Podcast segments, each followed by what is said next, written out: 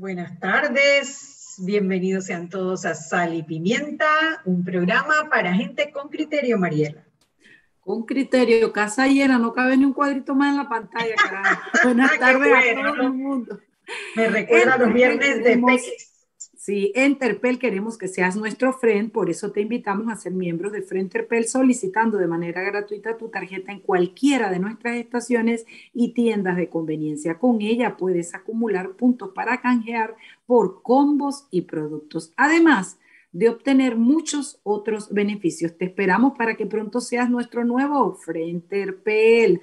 El Metro de Panamá indica, estimado usuario, recordemos que el reglamento del viajero prohíbe la venta de bonería dentro y fuera de las instalaciones del metro. El incumplimiento de estas disposiciones conlleva sanciones. Cuida tu metro, cumple las normas. Listo y frito, ya me gané el, el, día de trabajo. Tú dices, pasa para personal para que discutamos ese asunto. Ay, cuenta, Chuy. Bueno, venga, venga. Pero Mariela, Mariela, te tienen que aplicar un descuento. ¿Por qué? Porque no tienes tu fondo azul. Aquí el único Ay, ¿qué pasa? Bueno, yo cambié. Yo cambié. No, yo un día, no, pero dígame entonces.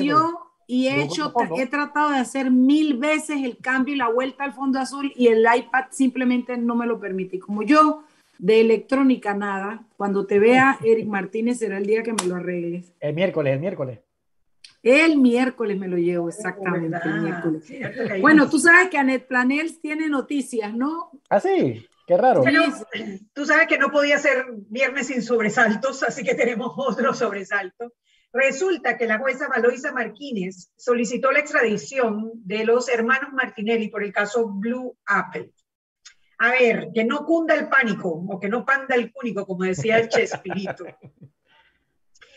¿Y eh, qué pasa?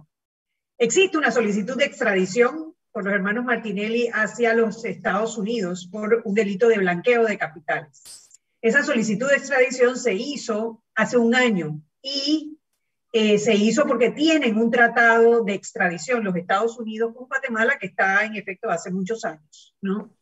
Ahora la jueza Valoisa Martínez, como estos dos muchachos han estado eh, ausentes del proceso.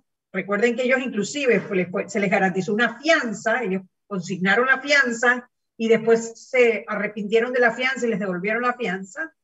Ahora, para que volverlos a vincular con el proceso, la jueza solicita la extradición. Esa solicitud de extradición tiene que pasar del órgano judicial al Ministerio de Relaciones Exteriores, quien tendría que comunicarse con Guatemala. Y adicional a esto, Panamá no tiene tratado de extradición con Guatemala. Por lo tanto, ya los fiscales en Guatemala le dijeron a EFE que eh, la primera solicitud de extradición tiene prioridad, por lo tanto la de los Estados Unidos. Además, el delito por el que se pide para los Estados Unidos tiene mayor peso que por el que se pediría en el caso de que se procese esta solicitud de extradición con el de Panamá, aunado a que Panamá no tiene tratado de extradición con Guatemala pero, un gran pero, les da un nuevo argumento a los abogados en Guatemala para tratar, digo, entre comillas, tratar de dilatar o de impedir el proceso de extradición por el cual se han agarrado con uñas y dientes para no ser enviados a los Estados Unidos a rendir cuentas por delitos de blanqueo de capitales. Sabes que a mí me da un poco de temor y, y me pongo como bruta cuando me dan esos temores de que eh, como las relaciones entre Estados Unidos y Guatemala no están muy bien en estos momentos, y tú sabes que los norteamericanos incluso ya le dijeron que les van a bajar la, la, la, la, mocha en el sentido de que no les van a seguir dando apoyo para el tema del Ministerio Público de Investigaciones por, el, por haber despedido al fiscal anticorrupción eh, que tenían y que esto, ha traído un conflicto que no, es, no, no ha escalado a un conflicto internacional, pero ha escalado a un intercambio de frases y de, cosas entre Estados Unidos y Guatemala. Y pareciera que los guatemaltecos decidieron sacudirse los gringos porque no han logrado la restitución del fiscal. Muy por el contrario, ya se designó a alguien. Eh, y me preocupa un poco que en este va y ven logren eh, eh, evadir también el tema de la extradición a Estados Unidos. Difícil. Mi miedo es bastante infundado porque primero Panamá no tiene eh, tratado de extradición con, con Guatemala, que sí lo tiene Estados Unidos. Segundo, aquella fue primero. Tercero, el delito es más grave. O sea, todo parece indicar que no. Pero bueno, por ahí van mis temores, ¿no? Eso es lo que quería decir. Por ahí van mis temores. Lo que pasa es que, claro, en Panamá, en, en, temas de justicia, en Centroamérica y en Panamá, uno más uno no siempre es dos, ¿no? Así es. Así que, por supuesto, además les da, les da argumentos. Sí, para seguir la pelea. Eh, para seguir la pelea. pero... Es un proceso largo porque ahora el, el, órgano judicial se tiene que comunicar con el Ministerio de Relaciones Exteriores que tendría que preparar la documentación. Si, si hacemos memoria, cuando se solicitó la extradición a Estados, de Estados Unidos a Panamá de Ricardo Martinelli, ese proceso solito demoró más de seis meses. Entonces, en Guatemala lo tendría que recibir, eh, pues, el, bueno, el equivalente al Departamento de Estado para presentarlo al, juzgado. Así que estamos hablando de meses y meses. Y en el caso de que eso suceda, la prioridad la tiene el primer país que solicita la extradición y número dos la tiene el que tenga el, el delito más pesado, que en este caso es el de los Estados Unidos. Yo, yo vuelvo y hago el mismo comentario que hice en algún momento que hablamos de este mismo tema. ¿En qué clase de lío tienen que estar metidos estos tipos? Como para aguantarse todo esto. O sea, tan sencillo que puede ser, oye, ok, pues me voy a someter a la ley, voy a demostrar que soy inocente ante un sistema que se supone es justo o que por lo menos el debido derecho, el, debido derecho de repente eh, es mucho más respetado que acá, no sé, es, la justicia en los Estados Unidos. Creo que hay más chances que acá. ¿Por qué no salir de eso ya? El, insisto, o sea, ¿qué clase de enredo tienen que tener estos personajes en los Estados Unidos que se están agarrando con las uñas de cualquier argumento, cualquier línea, posibilidad, lo que sea. Es impresionante. De verdad que eh, da hasta lástima. Da, mucha da lástima, porque estamos hablando de muchachos jóvenes, hombre. Yo creo que, tú sabes. Hombre, que uno yo, no quisiera. Yo no sé si a mí me da lástima, fíjate. Yo no sé si me da lástima eh, me, me, me, promueve hacia, la, hacia lucubrar, hacia analizar, hacia especular. Eh, y te das cuenta de varias cosas. Te das cuenta cómo los hijos aprenden de lo que ven en los padres, de lo que hacen, no de lo que los padres dicen, sino de lo que hacen.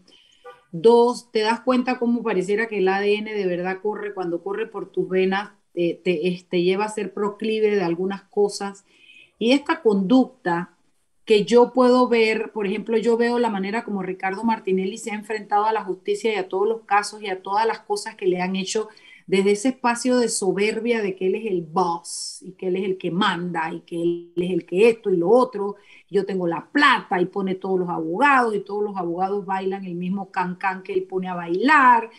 Cuando veo eso, entonces te das, no, no es extrañar que los hijos lo hagan igual, ese es el papá. Cuando tú estás chiquito, bueno, yo no tan chiquito, yo soy un hombre grande, pero cuando tú creces, tú, aquí, ¿quiénes son tus héroes? Tu papá y tu mamá. De tu papá es el que más rápido corre, que tu papá es el que más alto te levanta. Es una admiración que es innata, que es natural. Entonces lo que sigue después a, emular, a copiar algunas cosas, ya por naturaleza se decanta solo. Entonces, estos chicos se criaron con este papá y yo la verdad es que veo mucha similitud en la manera de afrontar los problemas en la vida. Es yo soy el que manda, yo tengo la razón, yo, yo me voy a salir con la mía, yo puedo hacerle, sacarle la lengua a la justicia, yo tengo plata, exactamente. Es el mismo modus operandi y no es difícil de entender que pareciera venirles de la cadena del ADN.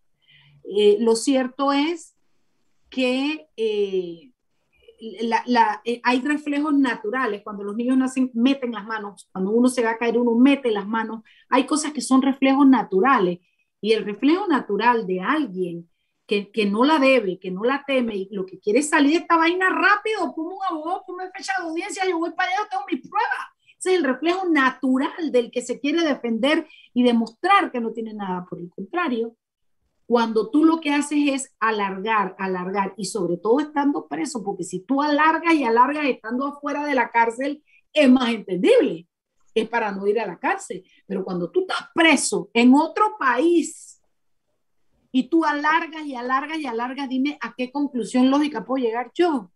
Entonces, de verdad que esto, esta familia, tú sabes que dentro de 100 años, cuando nosotros no existamos, vamos a hablar, se va a hablar de toda esta época, como nosotros ahora hablamos de Porra, de Belisario Porra, de cuando, de cuando construyó el elefante blanco, que le decían loco porque era muy grande, de cuando la separación de Panamá de Colombia, del buque en la bahía, así como nosotros hablamos hoy día de la historia pasada con nombres y apellidos, Dentro de 100 años se va a hablar de esto. Y yo mataría por, yo le voy a pedir permiso a Dios y le voy a decir, dame un chance que yo quiero pillarme, están allá en primera fila y con popcorn. ¿Cómo se va a hablar de esto?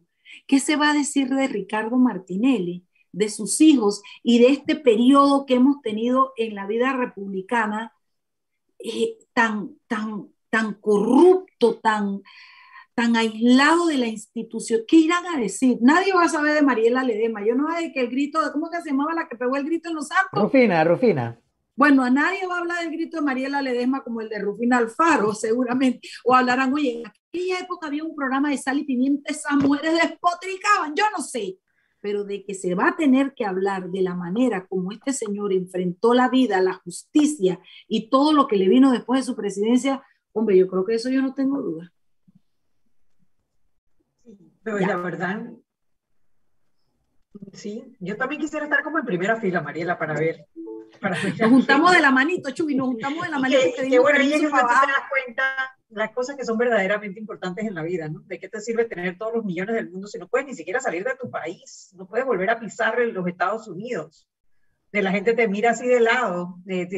tendrás mucha gente alrededor detrás de tu dinero, pero a tus espaldas, todo el mundo sabe quién eres, todo el mundo sabe exactamente quién eres. Eh, pero bueno, esa fue la vida que ellos escogieron. Son las 6 y 15, hoy tenemos un programazo.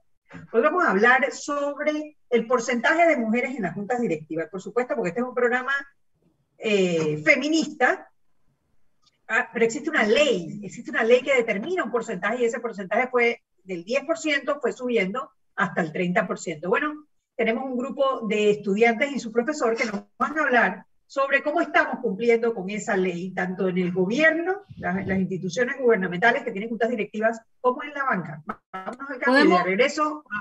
Podemos discutirlo de que el programa, feminista, me gustaría que dijéramos más que un programa pro derecho de mujeres que feminista. No me, no me identifico. Esa palabra está alergia, pero al final es feminista vieja. Pero bueno, yo creo que vamos a hacer un programa sobre ese, sobre ese debate entre tú y yo. Vamos también, a eso eso. También, en, e, también en eso vamos a estar peleando y no vamos a estar de acuerdo. Tranquilas, tranquilas, tranquilas, tranquilas, tranquilas. Creo que es un tema de gramática, creo que es un tema de... habló el referee, habló el referee. Sí, vámonos al cambio. La etimología de la palabra. Pero bueno, hoy vamos a hablar de la Junta Directiva, no del, del feminismo, vámonos al cambio. Y de regreso más, en Sal y Pimienta, programa para gente con criterio.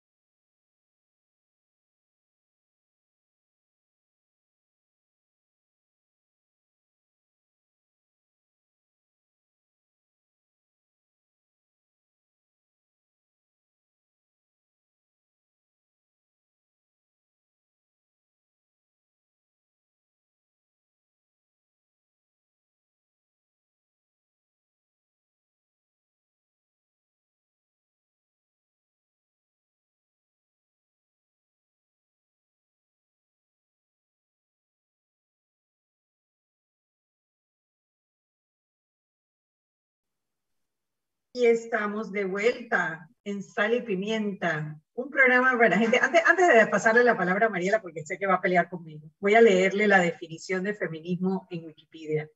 Dice que es un movimiento político y social, una teoría política y una perspectiva filosófica que postula el principio de igualdad de derechos de la mujer y el hombre.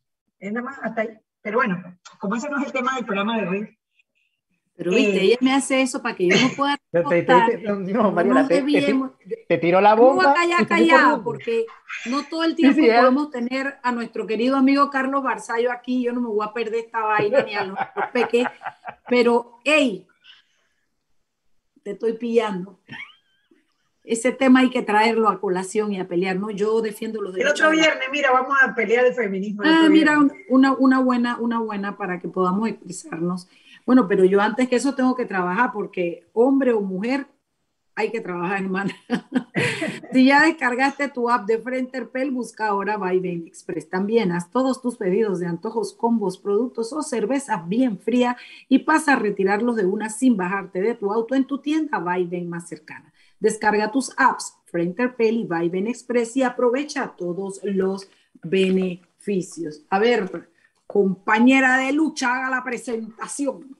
Oye, que nuestra querida Peque, emperatriz, nos, eh, emperatriz Nicole, como tiene en su, en, su, en su Zoom, cuando hicimos el programa la semana pasada, me dijo que si podíamos, podríamos hacer un programa sobre las mujeres en la junta directiva, que acababan de hacer un trabajo y que ella quería exponerlo. Y a mí me pareció fantástico. Yo soy miembro de la, doble, de la, de la Asociación de Mujeres Directivas de Panamá y le hemos dado seguimiento a este tema, no, no le había adelantado eso a, Emperatriz, porque hay una gran cantidad de mujeres profesionales totalmente capacitadas para, para poder eh, ser parte productiva dentro de las juntas directivas y, además que seguramente la mayoría de ellas, porque conozco unas que la hoja de vida te impresionaría, eh, pero los espacios no existen, no existen porque todavía hay muchísimo, yo, yo siento que hay muchos, eh, muchos paradigmas sobre las mujeres en juntas directivas. Pero existe una ley, y voy a pasarle la palabra a Emperatriz para que nos explique la ley que existe y el trabajo que hicieron y si se están haciendo acompañar por su profesor, un amigo de Sal y Pimienta, al que nos encanta tener en el programa, se llama Carlos Barzallo, y otro estudiante que se llama Ángel Garay. Así que bueno, le voy a pasar la batuta a nuestra querida emperatriz. Adelante, emperatriz. No, primero, buenas tardes. Eh, no me voy a meter en, el dilema de feminismo. Eh, vamos a decir que estamos en un patriarcado en el programa y la verdad les agradezco mucho por la oportunidad de estar acá y comentarles pues de una investigación que el profesor, bueno, el doctor Carlos Barzallo fue lo suficientemente gentil para invitarnos a, a ser parte de la misma. Eh, iba en torno a la ley 56 que establece el derecho de las mujeres al acceso y a la participación activa eh, en la toma de decisiones en, en, las juntas directivas públicas y privadas. Eh, nosotros nos centramos más que nada en, los, en el sector bancario y eh, en una clase específica de banco, que los bancos con licencia general, en donde la superintendencia pues eh, tiene poder para fiscalizarlos, supervisarlos y bueno, eh, como lo establece la ley 56, pues sería la garante de que las disposiciones que están en esta norma pues se realicen.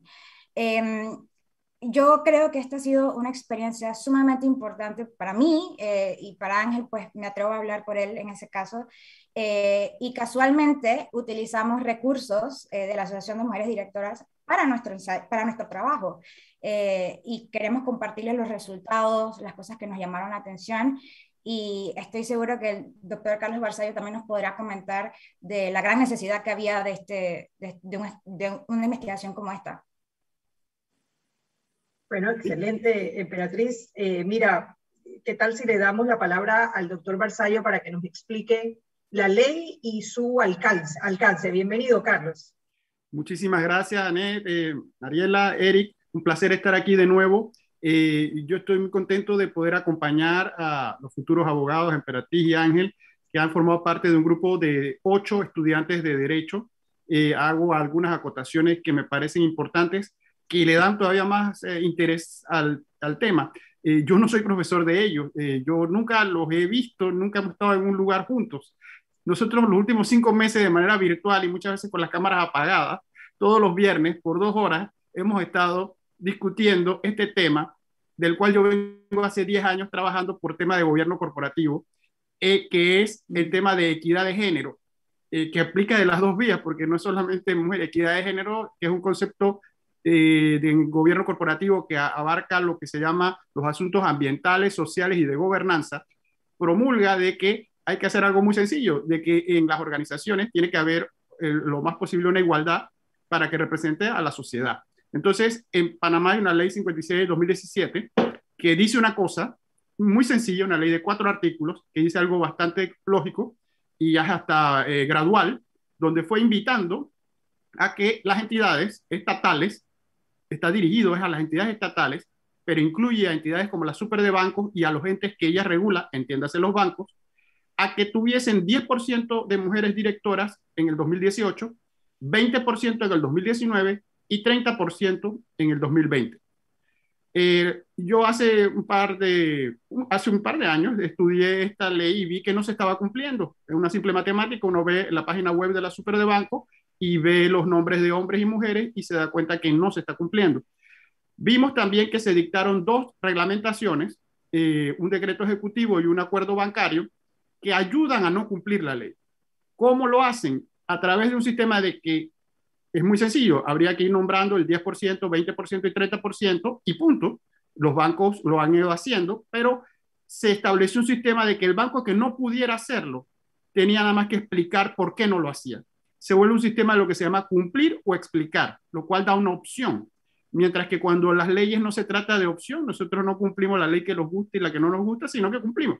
Entonces ese sistema de cumplir o explicar yo lo he atacado en la sala tercera. Aquí no hay ningún tema monetario, por, yo no, no hay cliente, yo lo he puesto por casi que deporte. Eh, y he interpuesto dos eh, eh, demandas contenciosas administrativas. Y ahí termino yo y empieza la historia que van a contar los estudiantes. Yo entonces hablé con la decana de Derecho de la Facultad de la USMA, que tienen un, le llaman laboratorio jurídico, y le digo, yo necesito estudiantes investigadores para escribir el siguiente capítulo de esta historia.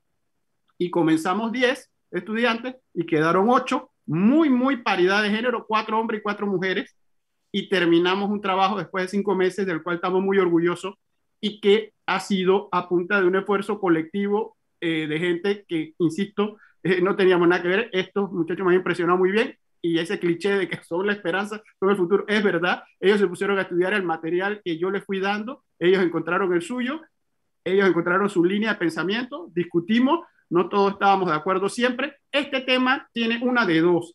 Se vuelve de burla o cae pesado, porque se le llama el tema de cuotas. La gente enseguida se enconcha y dice, yo no quiero que me obliguen a tener tantos por ciento. Para mí el tema no va por ahí, hay muchas aristas. A mí es tema de cumplimiento de ley. Y yo lo uso y termino con esto, porque así como no se cumple esta, no se cumplen las de antiblanqueo, no se cumplen las de anticorrupción, de delitos financieros, y tenemos leyes que no se cumplen o, peor, que en este caso tenemos leyes que se reglamentan contrario a lo que decía la ley. Y eso es lo que yo estoy atacando y algún día me darán la razón o no en la sala tercera. Eh, y ese es el fin de mi historia y los jóvenes son los que le deben dar los números bien interesantes que ellos investigan. Eh, bueno, eh, Ángel, cuéntanos sobre los números que, han, que encontraron ahora que hicieron esta investigación.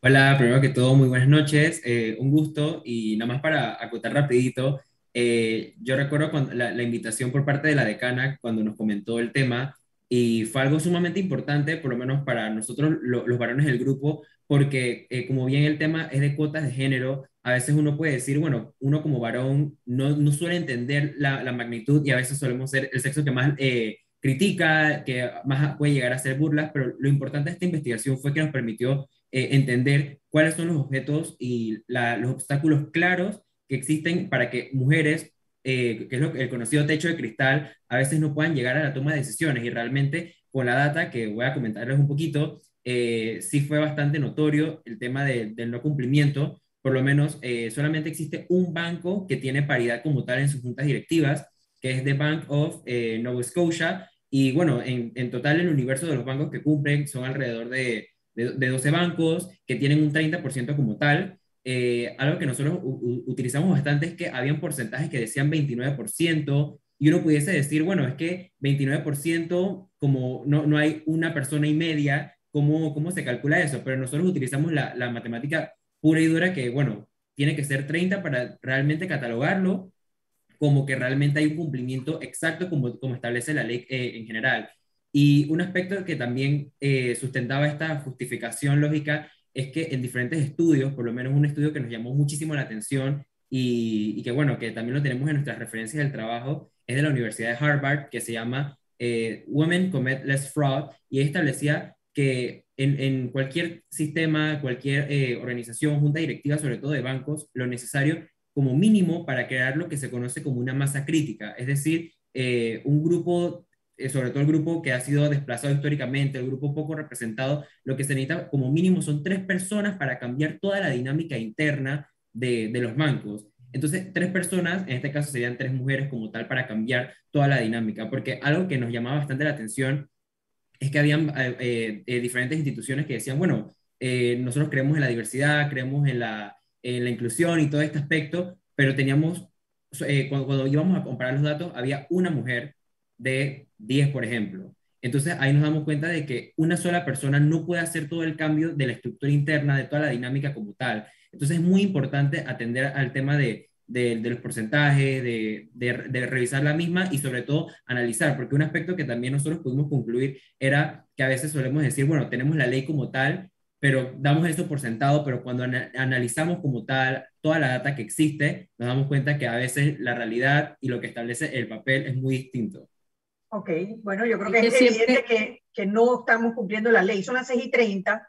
Solo, solo, solo, quiero, solo quiero citar un, un, un, refrán que me han oído decir mucho y es que este país nuestro, tristemente, es un país de leyes rígidas y cumplimiento laxo, cuando las democracias que funcionan son democracias con leyes laxas y cumplimiento rígido. Eso hace la diferencia. Si cumpliéramos las que tenemos, seríamos el cielo. Vámonos al cambio, Anet, sí. Vámonos al cambio.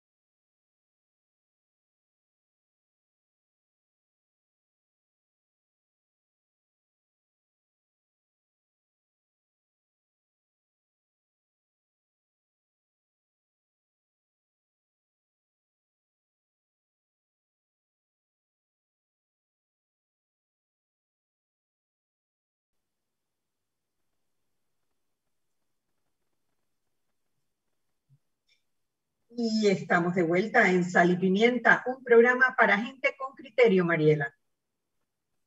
Eh, sí, ya voy, eh, doña Emperatriz. Eh, sí, estamos en este programa con Carlos Barzallo, abogado, amigo querido de este programa. Estamos con Emperatriz Nicole, con Ángel Garay, estudiantes de la USMA de Derecho, y nos han contado cómo eh, esta iniciativa que parte de Carlos Barzallo, eh, de hacer este estudio, porque lo que señala Carlos es verdad, el tema ya no es ni siquiera si la cuota es como el tema de la cuota, el aquí el problema es el cumplimiento de una norma que está vigente, que está vigente en el país y que no se cumple y que además tiene una puerta de atrás que es aquella de si no la cumples explica por qué ya quedaste bien.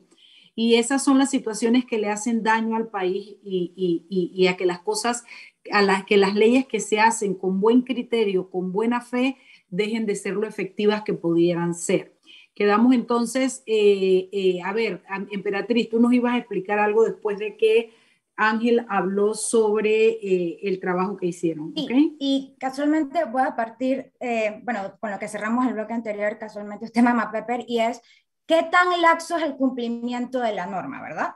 Y nosotros en la investigación, pues, descubrimos que el 72% de los bancos no cumple con el, con, con el porcentaje requerido a la fecha, que sería el de 30%. Eh, y a pesar de que nosotros no hicimos el estudio eh, a la Superintendencia de Bancos, que de nuevo eh, sería la entidad que estaría encargada de vigilar que estos porcentajes se cumplan, no cumple. Y no es que no cumple por poco, o sea, toda la junta directiva de la Superintendencia de Bancos son hombres. y eso a nosotros nos causó mucha curiosidad porque, primero, o que ¿cómo es posible que el ente regulador no cumple con las disposiciones que supuestamente tiene que asegurar que los sujetos regulados pues cumplan. Y cuando los contactamos, algunos de, las, de los motivos que dieron fue que los bancos no han hecho cambios. Eh, hay, hay, una salvedad en la ley eh, que establece que, bueno, eh, si no se han hecho cambios o que, bueno, que se establece después de la siguiente junta directiva una vez rija la, la norma. La otra razón es la dificultad para ocupar, para encontrar mujeres que ocupen esos cargos.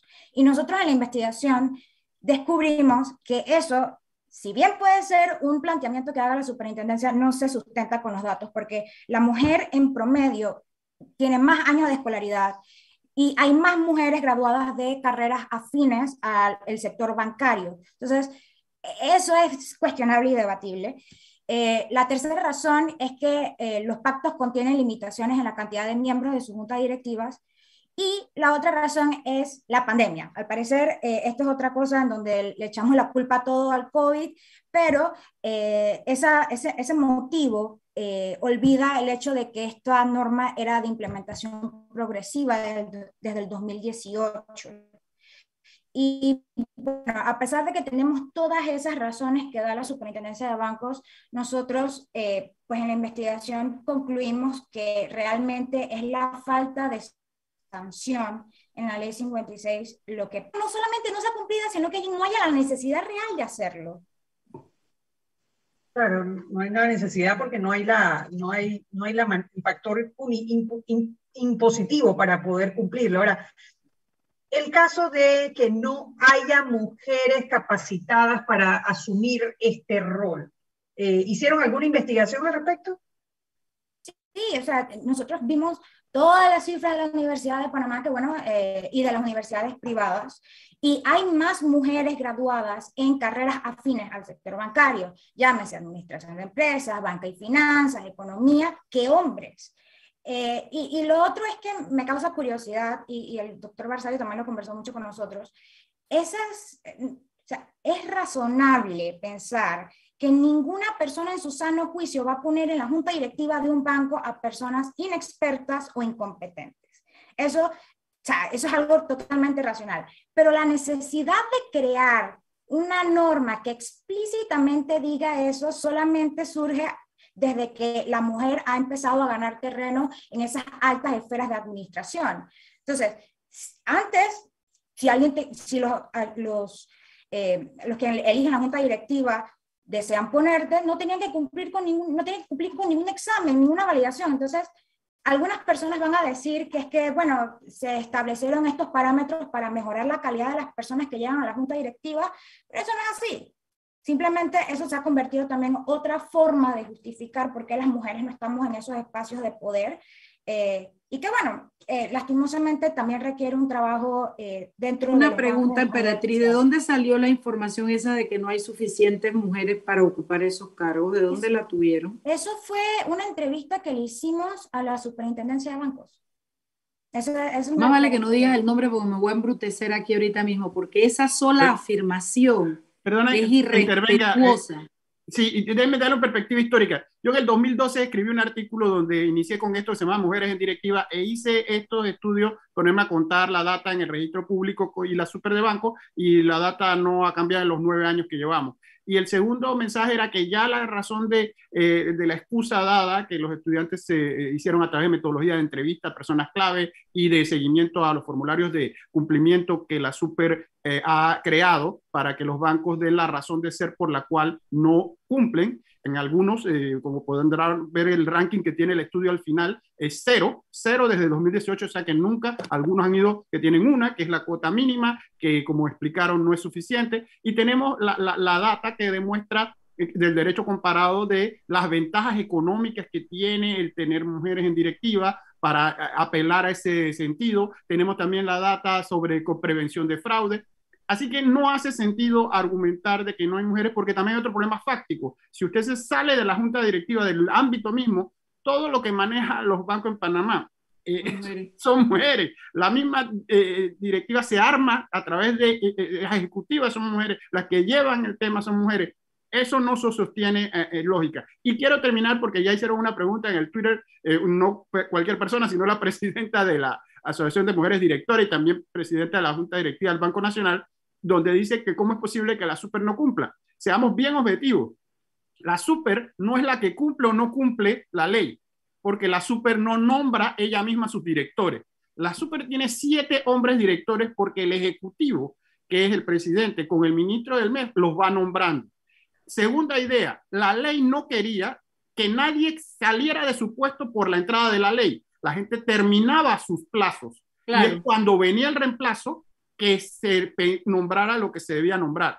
Desde que entró la ley hubo dos reemplazos y había que nombrar dos mujeres. Esa sí es la omisión del Ejecutivo. Eso no aplica a los bancos. Los bancos, la ley no quería que se esperara al día que no sabemos cuándo va a ser para que se nombrara la mujer, porque los pactos de los bancos panameños no tienen periodos. No dice usted director por dos años, por tres años. Los pactos son hasta que los quiera tener ahí el accionista. Entonces la ley ahí sí tenía que ser acorde con los años 18, 19 y 20 y en el juego de sillas había que escoger de los siete típicos directores y decir, mire, aquí tenemos que tener uno, dos y tres, y vamos a quedar cuatro a tres, que no es paridad, es simplemente 30% para que haya una nueva dinámica y eso es lo que quiere la ley. Si no queremos eso, tenemos dos soluciones.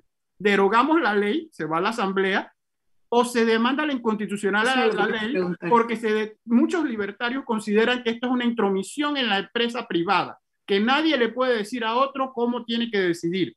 Eso había que debatirlo en primer debate en el año 17, cuando se aprobaba la ley, o ir a la Corte Suprema y demandarlo. Del 17 en adelante, lo único que queda es cumplir la ley, porque termino con mi idea. Si nosotros escogemos las leyes que queremos cumplir, aquí somos siete hoy hablando, usted cumple la que a usted le guste, yo cumplo la que a mí me gusta, eso se llama caos, eso se llama el desastre total. Tenemos que cumplir las leyes, gustenos o no.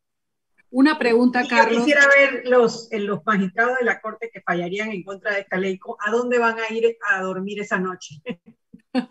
Carlos, una pregunta, esa era la pregunta que me seguía a mí. ¿Existe en la actualidad algún tipo de recurso o demanda eh, que ponga en evidencia o bajo estudio o bajo lupa el tema? Porque el tema aquí es exactamente el incumplimiento de la norma por parte incluso del Instituto Rector, que es la, sí, Mariela, hay dos. yo, interpuse dos, una contra un decreto que es el 241A del 18, dictado por el ministro de Economía y el presidente, y uno contra el acuerdo 8-2019 de la Super de Banco dictado por la Super de Banco que dicta sus acuerdos. ¿Por qué los ataqué? Porque esos acuerdos y ese decreto Eh, la ley, insisto, es extremadamente corta y fácil. Son cuatro artículos. No es nada complejo. Tiene, eh, y aquí ya hay vista fiscal, vista de la Procuraduría en la demanda. La Procuraduría dice que estos acuerdos no son ilegales, el decreto. Así que el procurador estima de que no deben declararse ilegal. Yo no sé qué va a pasar con los magistrados, que son la sala tercera, si determinarán que es legal o no, eh, pero ahora mismo es legal eh, eh, lo que existe. Yo alego que no, es una opinión de abogado, ellos son la autoridad.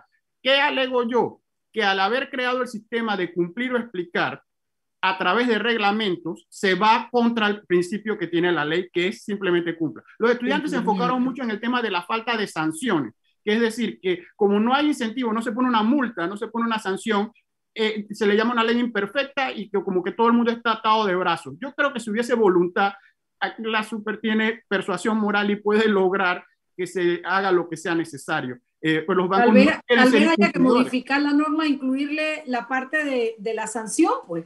Pero eso, pues, María, es un fetichismo por la ley. Estamos hablando de personas inteligentes y decentes que no, que no quieren ser incumplidoras de la ley. Simplemente. Estoy clarísima de que es una falta de voluntad. Es un asunto de falta de voluntad porque simplemente tienen un mecanismo para parecer que no incumplen, que es Tienen una puerta de atrás, es que ese es el gran problema. Muchas leyes excelentes entran a la Asamblea y salen con esa puerta de atrás que las hace ineficientes, ineficaces, y es lo que estamos viviendo con y esto. es lo que yo quiero denunciar, y estos jóvenes después de cinco meses se han dado cuenta que no solo aprendieron en temas de inclusión, que eso no lo ven en ninguna clase, sino también de que nos engañamos y hacemos leyes que tienen reglamentos. Decía Romanones en España, déjalo que yo haga la ley que yo haga el reglamento, porque la ley iba a decir una cosa y el reglamento iba a decir otra. Esto los abogados lo tenemos que atacar en sala tercera para que digan que son ilegales, mientras lo son, y eso es una opinión de abogado, y solo la sala tiene eh, la última palabra. Pero cuando uno le parece evidente, uno se interesa, porque este es un tema que eh, eh, los nuevos y los jóvenes lo demuestran, los jóvenes ahora deciden dónde quieren trabajar y con quién, y no les gusta trabajar con empresas que no son diversas, que no atienden las nuevas tendencias, que no son justas.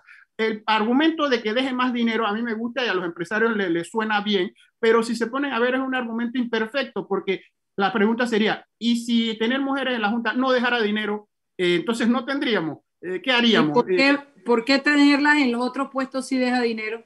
Exacto, no, y en el primer artículo que yo hice en el 2012, Panamá es anecdótico, pero eso no es científico. Nosotros en un momento, hecho en la historia para atrás, evidentemente tuvimos presidente, presidente de la Asamblea, presidente del órgano legislativo, procuradora de la administración, procuradora general, teníamos superintendente de banco, nosotros, la plana mayor de las autoridades públicas en un momento dado en Panamá eran mujeres. Así que el país machista en papel no parece serlo. Ahora entramos en este submundo que es el mundo de la finanza. Y no hemos visto las otras superintendencias que están, eh, eh, la de valores, la de seguros, que tienen también que tener mujeres y repiten la misma señora en dos. O sea que de 21 directores que tienen las tres superintendencias, que debía haber el 30% serían 7, por lo menos divididas, 6, 3 en cada una, idealmente 9.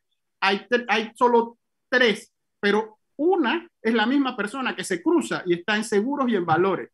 Hay más personas, hay muchas más personas. En las universidades los primeros puestos están allí, son las mejores estudiantes y, y, la evidencia salta a los ojos.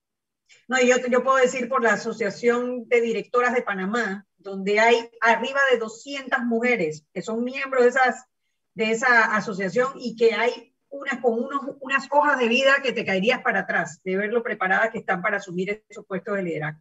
6.49, vámonos al cambio y de regreso más en Sal y Pimienta, programa para gente con criterio. Cambio.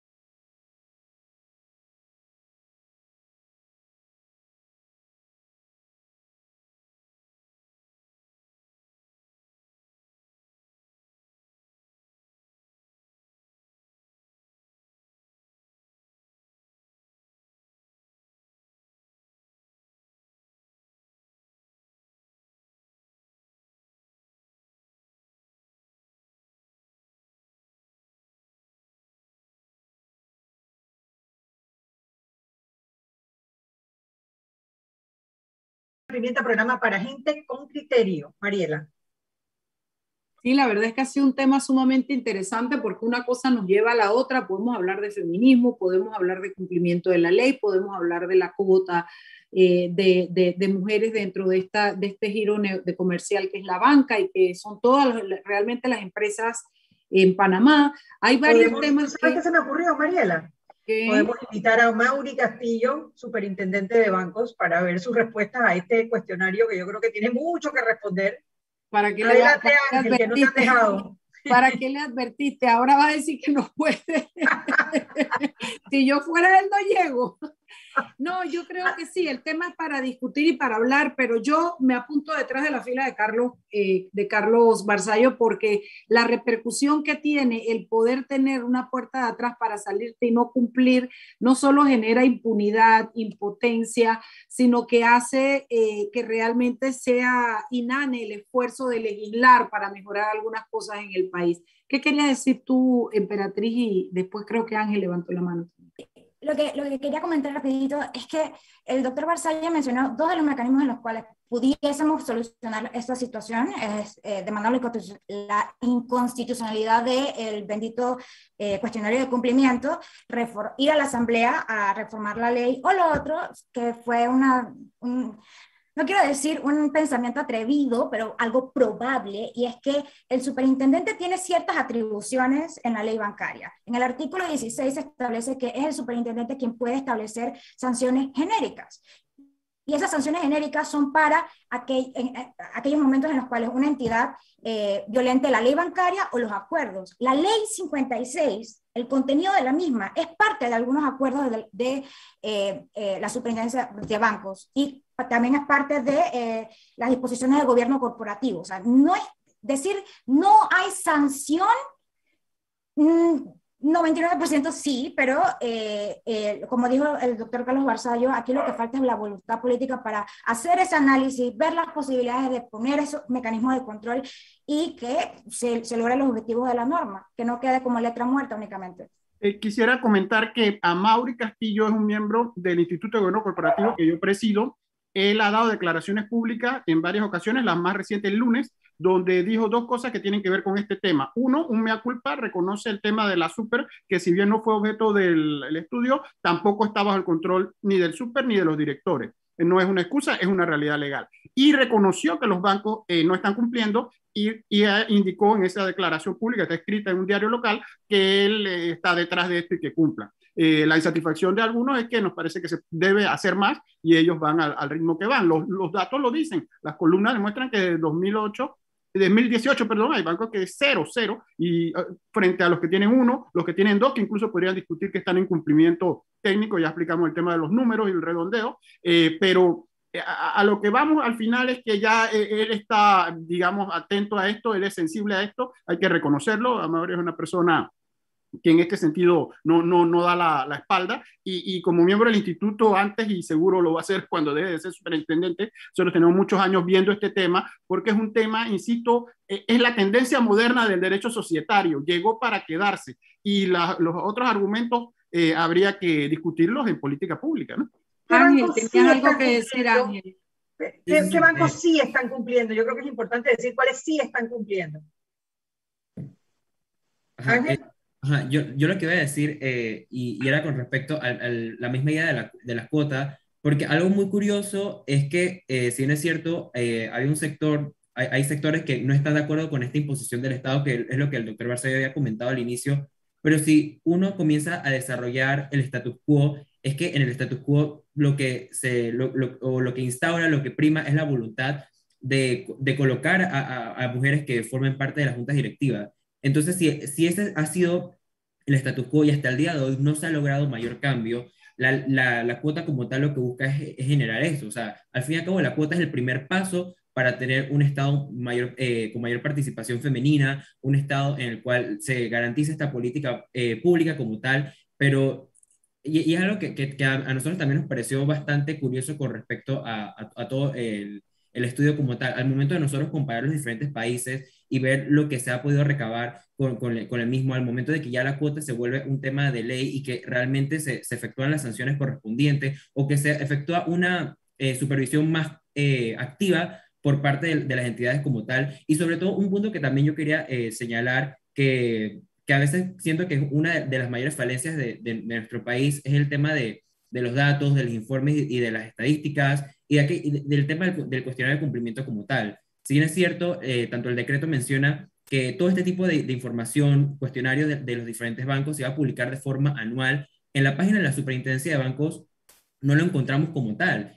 Eh, lo que se encontró, por lo menos, eh, fue el, modelo que se utiliza desde el 2018, pero no está, eh, por, decirlo así, individualizado. cada banco establece cuáles son las razones, sino que eso lo descubrimos al momento de que se lo solicitamos a la Superintendencia de Bancos. Entonces también está el tema de que en el mismo decreto se establecía que el Ministerio de Economía y Finanzas se iba a encargar de realizar reportes, informes, estadísticas a través de una de sus direcciones, que es la Dirección de Análisis Económico y Social, y eso en la página no se encontraba. Y el mismo decreto establece que esto se debería encontrar en su página web. Entonces, al fin y al cabo, una de las principales ayudas que tenemos fue la de eh, los informes que realizó la Asociación de, Mujeres Directivas de Panamá, que es algo sumamente importante y que realmente nos permite eh, establecer, evaluar cuáles son los factores necesarios para entonces hacer los cambios pertinentes. Porque otro punto que nosotros consideramos es, es también no hacer el cambio, porque, porque sí, bueno, entendemos que hay un problema, pero hay que, con la data, con los informes, con las estadísticas, entonces que uno puede determinar qué precisamente es lo que merece el cambio, qué precisamente es lo que hay que reestructurar para entonces darle una verdadera eh, materialización a lo que está escrito como tal. Ese es un punto que, que también quería traer a colación. Anet, y para ¿Qué, ¿qué, ¿qué, qué bancos, sí, ¿qué bancos sí están cumpliendo? Voy a dar los cinco primeros, en orden de cumplimiento. El primero es el Bank of Nova Scotia, el segundo es el Banco Internacional de Costa Rica, el tercero el Banco La FICE, el cuarto el Bank of China Limited y el quinto es el Citibank eh, NA Sucursal Panamá. Si quieren ver la lista completa pueden ir al sitio del Instituto de Gobierno Corporativo y leer nuestra investigación. Excelente, buena, buena. Eso fue, eso fue un golazo, pero está bien. ¿Cómo resolvemos esto? ¿Cómo hacemos para que haya? Porque al final el fin no es obligar a nadie a hacer nada, es que comprendan que las mujeres somos parte de la sociedad que, inclusive es bueno para los negocios tener esa diversidad en la junta directiva, está más que probado con cientos de, de estudios, que las mujeres son las que, las que además eh, están decidiendo las compras, eh, eh, cómo gasta la familia el dinero, lo decide la mujer en la casa, eso es algo que también está estudiado. Y es bueno entonces tener la perspectiva de la mujer en la junta directiva, cómo rompemos esa inercia, si no, la idea no es obligar a nadie a hacer nada.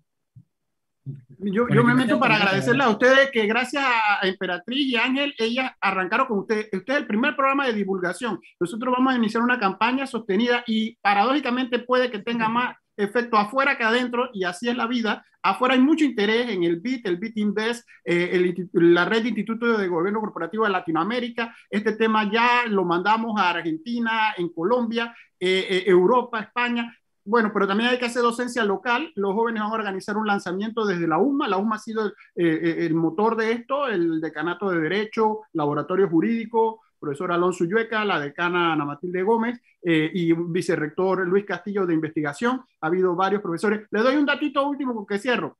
Para control de calidad, tomamos 16 revisores, tomamos 16 personas que le pedimos que leyeran nuestro borrador. siempre, siguiendo las ideas, porque ahora todo es un vacilón con temas de, de número y de hombres y mujeres, nueve eran hombres y, nueve eran mujeres y siete eran hombres. Los siete mujeres hicieron su eh, siete hombres hicieron su tarea y leyeron y dieron sus comentarios, críticas, mejoras. De las nueve mujeres, solo cuatro leyeron y cinco se excusaron y no leyeron. Así que en un trabajo que hubiera preferido uno pensar que era al revés, que las mujeres iban a leer y iban a hacer más, los hombres leyeron, hicieron su tarea. Pero eso es solamente una anécdota, un chiste. El, el comienzo es divulgar, Anet, que la gente entienda esto y que lo lea de una manera desapasionada, que no se nuble la vista pensando que es un asunto de cuotas de hombres contra mujeres, sino que lea, vea lo que hay allí, porque lo que se quiere contestar es después de la pregunta básica, los números, es el por qué y cómo lo mejoramos. Esa es la, al final yo creo que esa es la clave, cómo lo mejoramos. Gracias, Carlos. Carlos, gracias a Emperatriz. Gracias a todos. Para el lunes tenemos un excelente programa, así que no se pierdan Sal y Pimienta, programa para gente con criterio. Chao, chao. Gracias. Chao, chao. Buen fin de semana a todos.